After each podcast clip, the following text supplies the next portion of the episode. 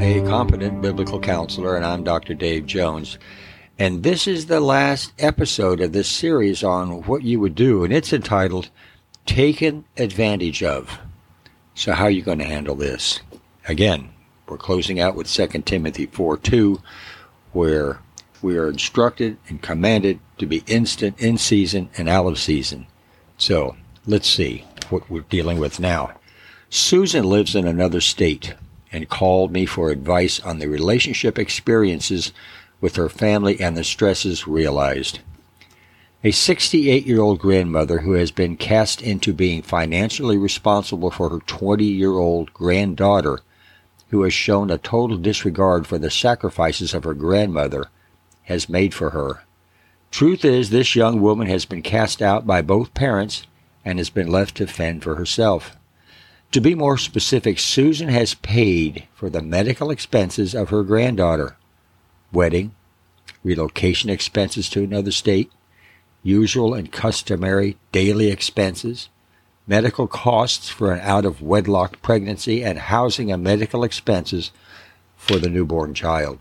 The fact remains that Susan is not only stressed about the financial burden placed upon her, but the fact that the natural parents are absent in their responsibilities, and her granddaughter responds to these gestures as entitlement issues and is non appreciative. So, there you go.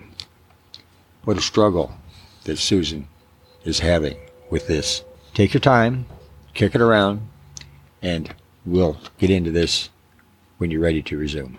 I began by talking with Susan and encouraging her to gain control of what she perceives as lost endearments. And I began to draw parallels with how Christ expected us to act and respond towards the poor and downtrodden. Instead of beginning to harbor resentment toward her granddaughter, she was taught on how to be honoring God with his example of love and compassion.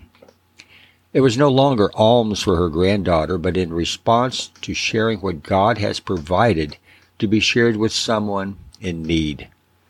Susan was encouraged to begin a discussion with her granddaughter about becoming more responsible in her responsibilities. Susan prayerfully devised a plan for her granddaughter to follow, which created an opportunity for responsible behavior. Susan felt relief in doing this because she now became more sensitive to what God expected of her instead of what her granddaughter demanded. Unfortunately, the granddaughter did not agree with this approach and broke off all communication with her grandmother. Nevertheless, Susan was at peace because she believed she responded to how God wanted her to respond.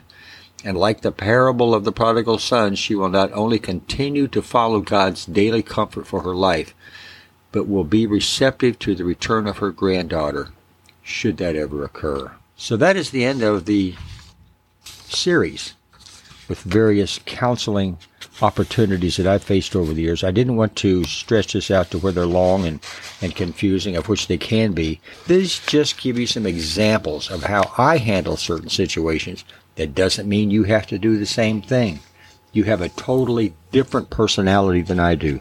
You have a totally different way of responding to the leading of the Holy Spirit who is the most important person in your counseling situation. And you have to always be sensitive to that. Things will come to you that won't come to anybody else, that the Holy Spirit will say, Well, I brought this person to you for a reason. Listen to me. Be patient and listen to me, and I will guide you through what I want you to say and what I want you to do. That's important.